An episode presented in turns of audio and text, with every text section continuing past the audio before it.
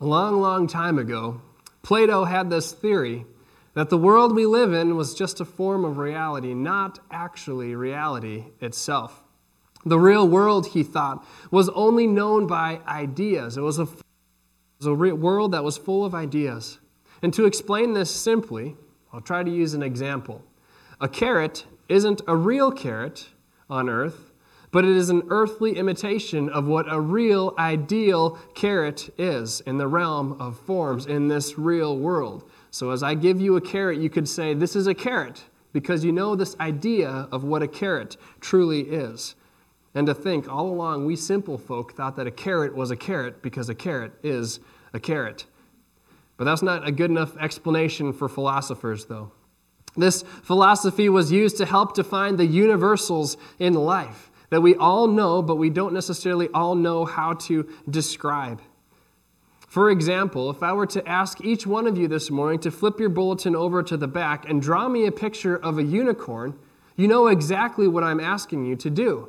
And depending on our various levels of artistic ability, you would try to draw for me a horse with a horn because you know what a unicorn is, even though none of us has seen a unicorn and we know they don't exist.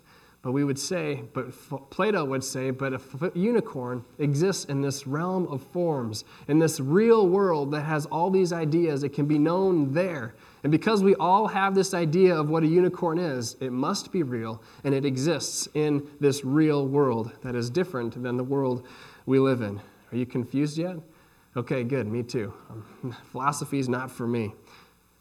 But this is what Plato was teaching in the late 300s BC.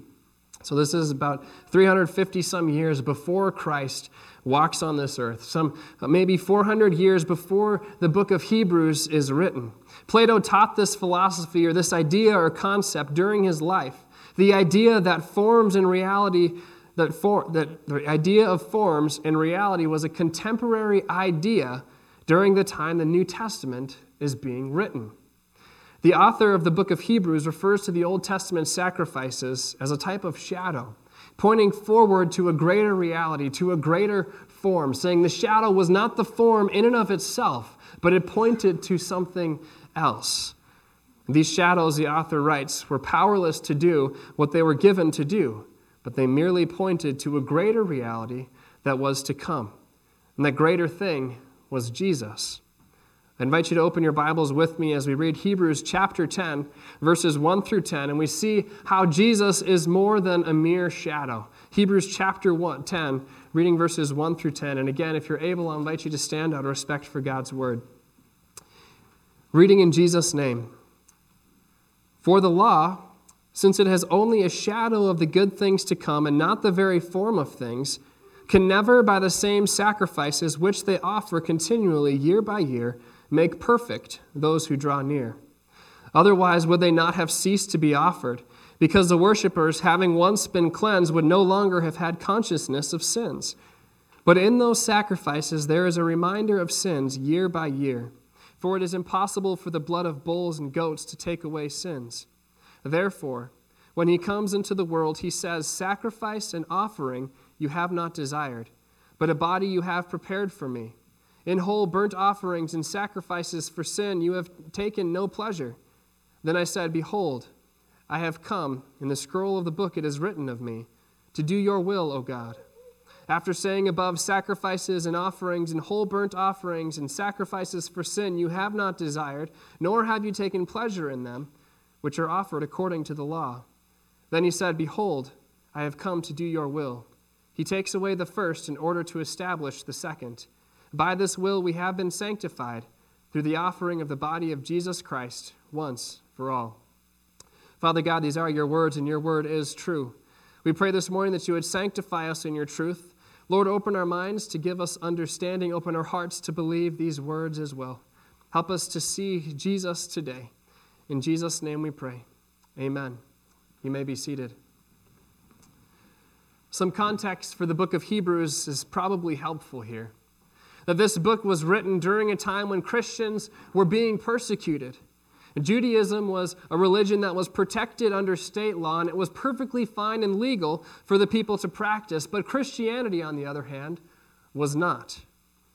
The primary audience of Hebrews were people who were familiar with the Old Testament. They were Christians with a Jewish background, they were Hebrew Christians. As, a pers- as the persecution continued to ramp up, and the pressure around them began to intensify and draw closer and closer to them. The thought of going back to Judaism was an attractive thought for many people. If Christianity is just the fulfillment of Judaism, then why can't we worship in a way that is legal? Why can't we go back to all of these things that we were doing before? It's safe, it's legal, it's familiar, it's comfortable. Why can't we just go back? Throughout this book, Christianity is presented as being far better than Judaism because in Jesus, in Christ, we have something far better we have a better prophet than in Judaism. We have a better priest than the Levitical priests that the Jewish religion continued to cling to. We have a better king, a better king than King David or any other king that the Israelites had. And here in this chapter, we'll see that we have a better sacrifice. Yet the draw of reverting back to Judaism and to what was comfortable, and to again what was legal for that matter, what was safe, was certainly a tempting draw for these believers. The author of this book, throughout the book, encourages his readers to value what we have in Christ far above anything that Judaism had to offer. The Old Testament is full of, is full of form imagery or types, what Scripture talks about, types of things that were to come. As my Old Testament professor in seminary mentioned, or referred to it as, a preview of the coming attraction. It's a preview of the coming attraction which was to come and be fulfilled in the New Testament. Many of the festivals, the rites, and the ceremonies in the Old Testament are just a shadow of what is to come. Paul writes in Colossians chapter 2, and the author writes here in Hebrews 10, verse 1, that it's just a shadow of what is to come. The substance, however, belongs to Christ. The shadow doesn't stand alone, the shadow doesn't exist by itself. It needs an object. It needs something else. It needs something else for it to exist. Real objects have shadows. Imaginary friends or just ideas don't have shadows. The author here describes the law, which he defines in the context here as a sacrificial system of the Old Testament the ones that these readers are familiar with and are wanting to go back to, that legal idea again, wanting to go back to these things. The author describes the law as a shadow of the good things to come. In other words, the law was never meant to be the be all and end all. It wasn't given to make us perfect, it couldn't make us perfect. In verse 1, it specifically says that. It cannot make us perfect. No matter how many sacrifices were given, no matter how many bulls and goats were sacrificed, they could never make us perfect. They could never take away sins. They would never deal with our sins. And so, year after year, on the Day of Atonement, the people continued to bring their sacrifices to the temple. And their animals were slaughtered, and the high priest sprinkled the blood on the mercy seats, making a covering for sin. The end result, though, wasn't the perfection that the people had hoped for. Their consciences weren't cleared from their sins. And every year, they would need to go through the same sacrifice year after year. The author writes in verse 2 here otherwise, would they not have ceased to be offered? Because the worshippers, having once been cleansed, would no longer have had consciousness of sins. If the blood of these animals and these sacrifices were able to clean consciences, then why keep doing them? Stop. They wouldn't have had to keep on sacrificing these animals because they would remember that one time back in the day when old Bessie was sacrificed, assuming old Bessie here is the name of a bull or a goat, and when old Bessie was slaughtered on their behalf, now they're good to go. But it didn't work that way. The same sacrifices continued to be offered year after year the author writes in verse 1. Every year, the sacrifices reminded them of their sin. It was an expensive, gruesome, bloody reminder that their relationship with God was marred by their sin. For it is impossible, the author writes in verse 4, for the blood of bulls and goats to take away sins. no matter how sincere they were in their offerings, no matter how hard they tried to live a good, God honoring, God honoring life, no matter how many times they vowed to do better and to never do those things that they said they'd never do again, the blood of these animals profited them nothing. It was powerless to do anything.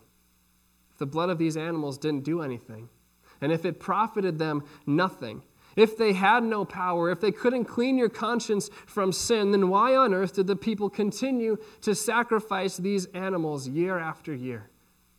Why did they keep on doing it? What purpose did they serve if they couldn't actually deal with our sins? Verse 1 informs us again it's a shadow of the good things to come.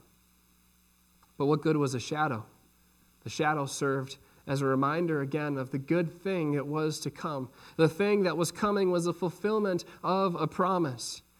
No, the blood of these animals wouldn't take away sin. It wouldn't deal with guilty consciences. It wouldn't make anyone perfect, no matter how sincere they were in their offering. But it pointed ahead, it pointed to something else. It pointed to the sacrifice that would do these things. It wasn't the sacrifice of these animals that took care of their sins. They were an expression of faith, however, in the one sacrifice that was to come, that actually would deal with sin once and for all. These sacrifices served as a reminder of the penalty of sin. And every year there was that gruesome reminder that the wages of sin is indeed death. No matter how much people would try to cover up the reality of sin by calling it something else, by calling it a mistake or an error, or maybe I forgot to do the thing that I was supposed to do. Or maybe even simply saying, well, I goofed up or I messed up. The reality remains that sin is a horrible, dreadful thing, something that is not to be taken lightly or dealt with lightly, but to be taken seriously. Something that required the shedding of blood to fix, something that required the shedding of blood to cover, something that required the shedding of blood to pay for that offense. And was a good and necessary reminder for their sins, but the law also served as a reminder of God's provision. As these sacrifices were yearly brought to the altar, they remembered the promise that there would be one who would be offered on behalf as, their, as a guilt offering, one who would be led to the slaughter on our behalf, one who Isaiah declares would be pierced for our transgressions, crushed for our iniquities, one who would bear the sin of many and intercede for the transgressors. The sacrifice that was given each year was a continual reminder of this truth. A reminder that, yes, I am a poor, miserable sinner who has sinned against God, for which I deserve death, for which I deserve eternal punishment. But God, but God has provided a way out. God has provided a way of escape. God has promised to provide a sacrifice just as He provided a sacrifice for Abraham.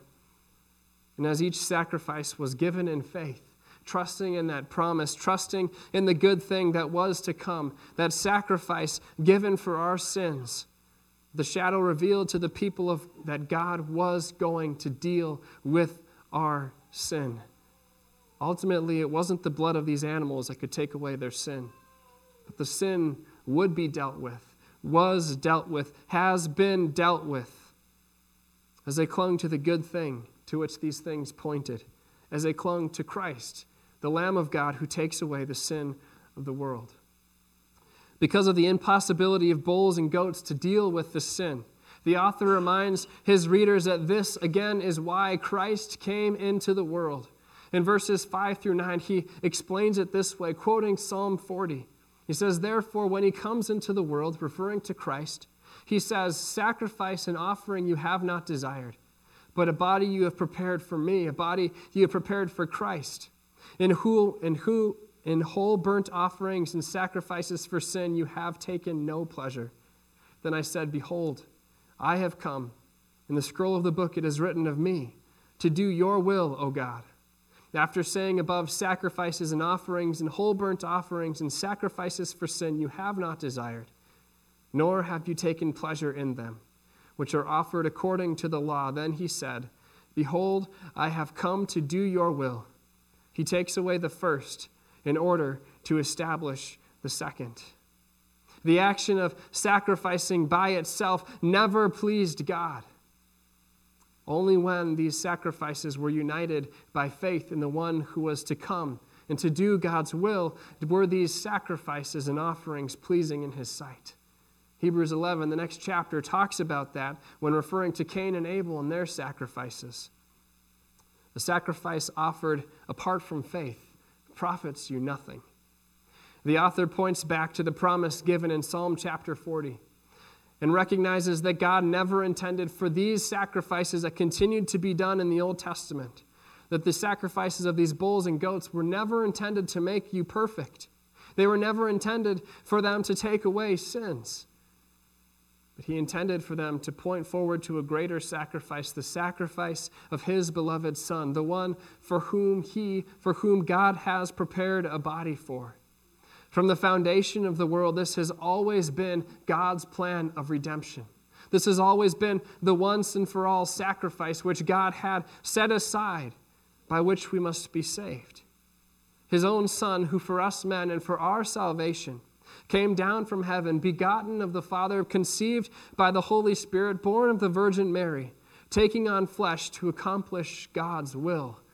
God the Father had prepared this body for his Son to do his will. What was that will that God desired? Was that good thing mentioned in verse 1?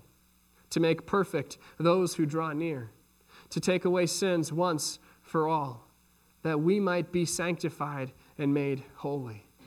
This is the will of God. And this is the reason why the body had been prepared for Christ. This is the whole reason and purpose for the incarnation. This is the greater truth that Judaism pointed forward to. This is the fulfillment of all the sacrifices. The shadows pointed forward to Christ, who was their fulfillment.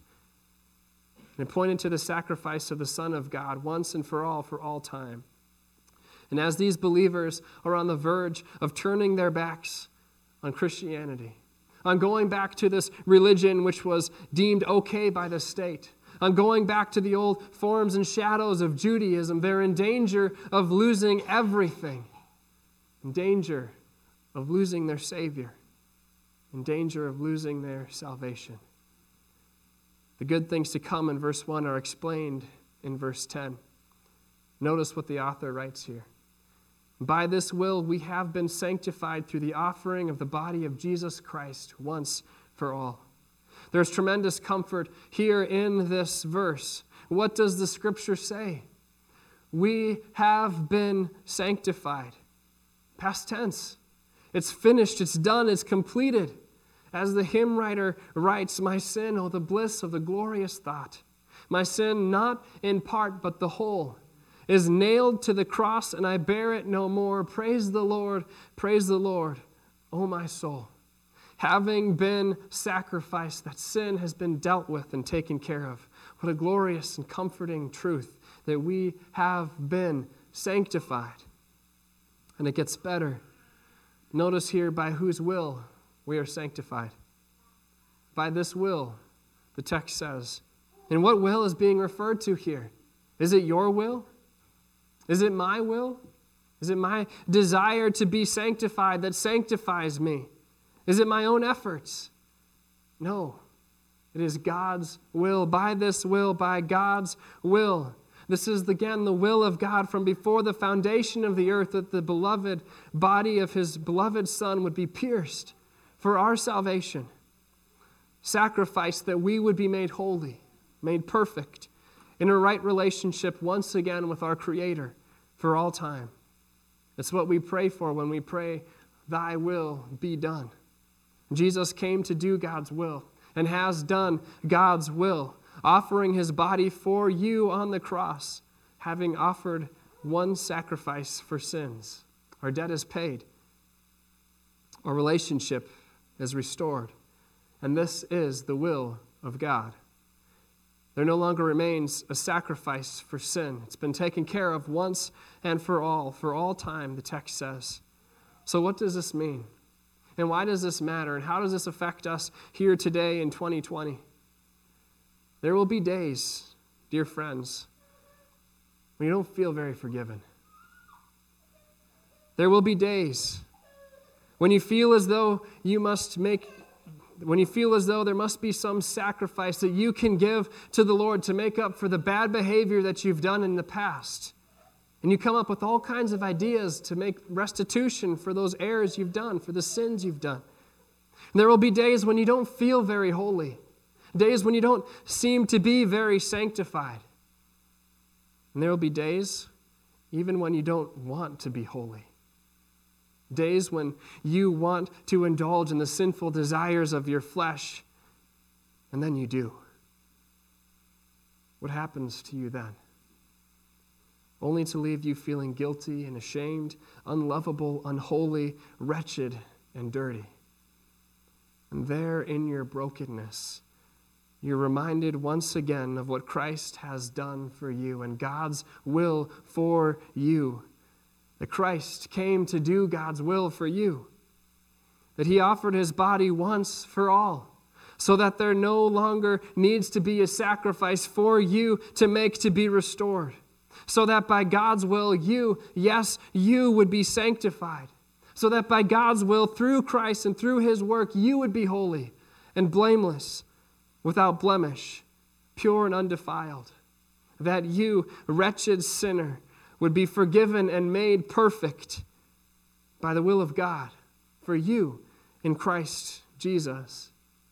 You see, this sanctification never depended on us or on the sacrifices that we make, but on Jesus who accomplished the will of God for us. The law and all of its sacrifices pointed ahead to Jesus.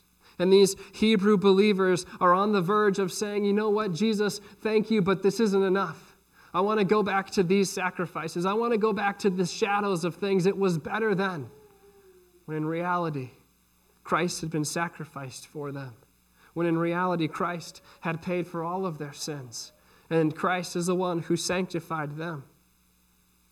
And we do this ourselves whenever we try to offer some sacrifice by which we know in our own hearts and in our own minds that God is really going to be pleased with me now that I have done this work for Him. Or God will be satisfied since I've done this to make up for the sin that I've done. The problem with that thinking is it says, Jesus, your sacrifice isn't enough. But this text says, by this will, by God's will, not our will by God's will, we have been sanctified. It is done through the offering of the body of Jesus Christ once for all. There no longer remains a sacrifice for you to make for your sins. There is no longer anything else that we have to do in order to be made holy. God has done that for us in Christ Jesus. And this holiness is ours as we believe and trust in Christ, who alone can make us perfect. And Jesus is the one to whom the shadows of the law point. He is the good thing who was to come and who came and who is to come again. Jesus, and in Jesus, we see God's will for us, our superior sacrifice. He's our only sacrifice, and by His actions, by His obedience, and by His sacrifice, by God's will, you too have been sanctified. Let's pray. Father God, we do thank you for your word and for its truth. We thank you, God, that your word reveals to us that all of the things that we come up with in our own hearts and our own minds to satisfy you, to try to please you, to try to make up for our sins, Lord, they mean nothing. But God, according to your will and your purpose, you have prepared a body for our Savior, Jesus Christ our Lord.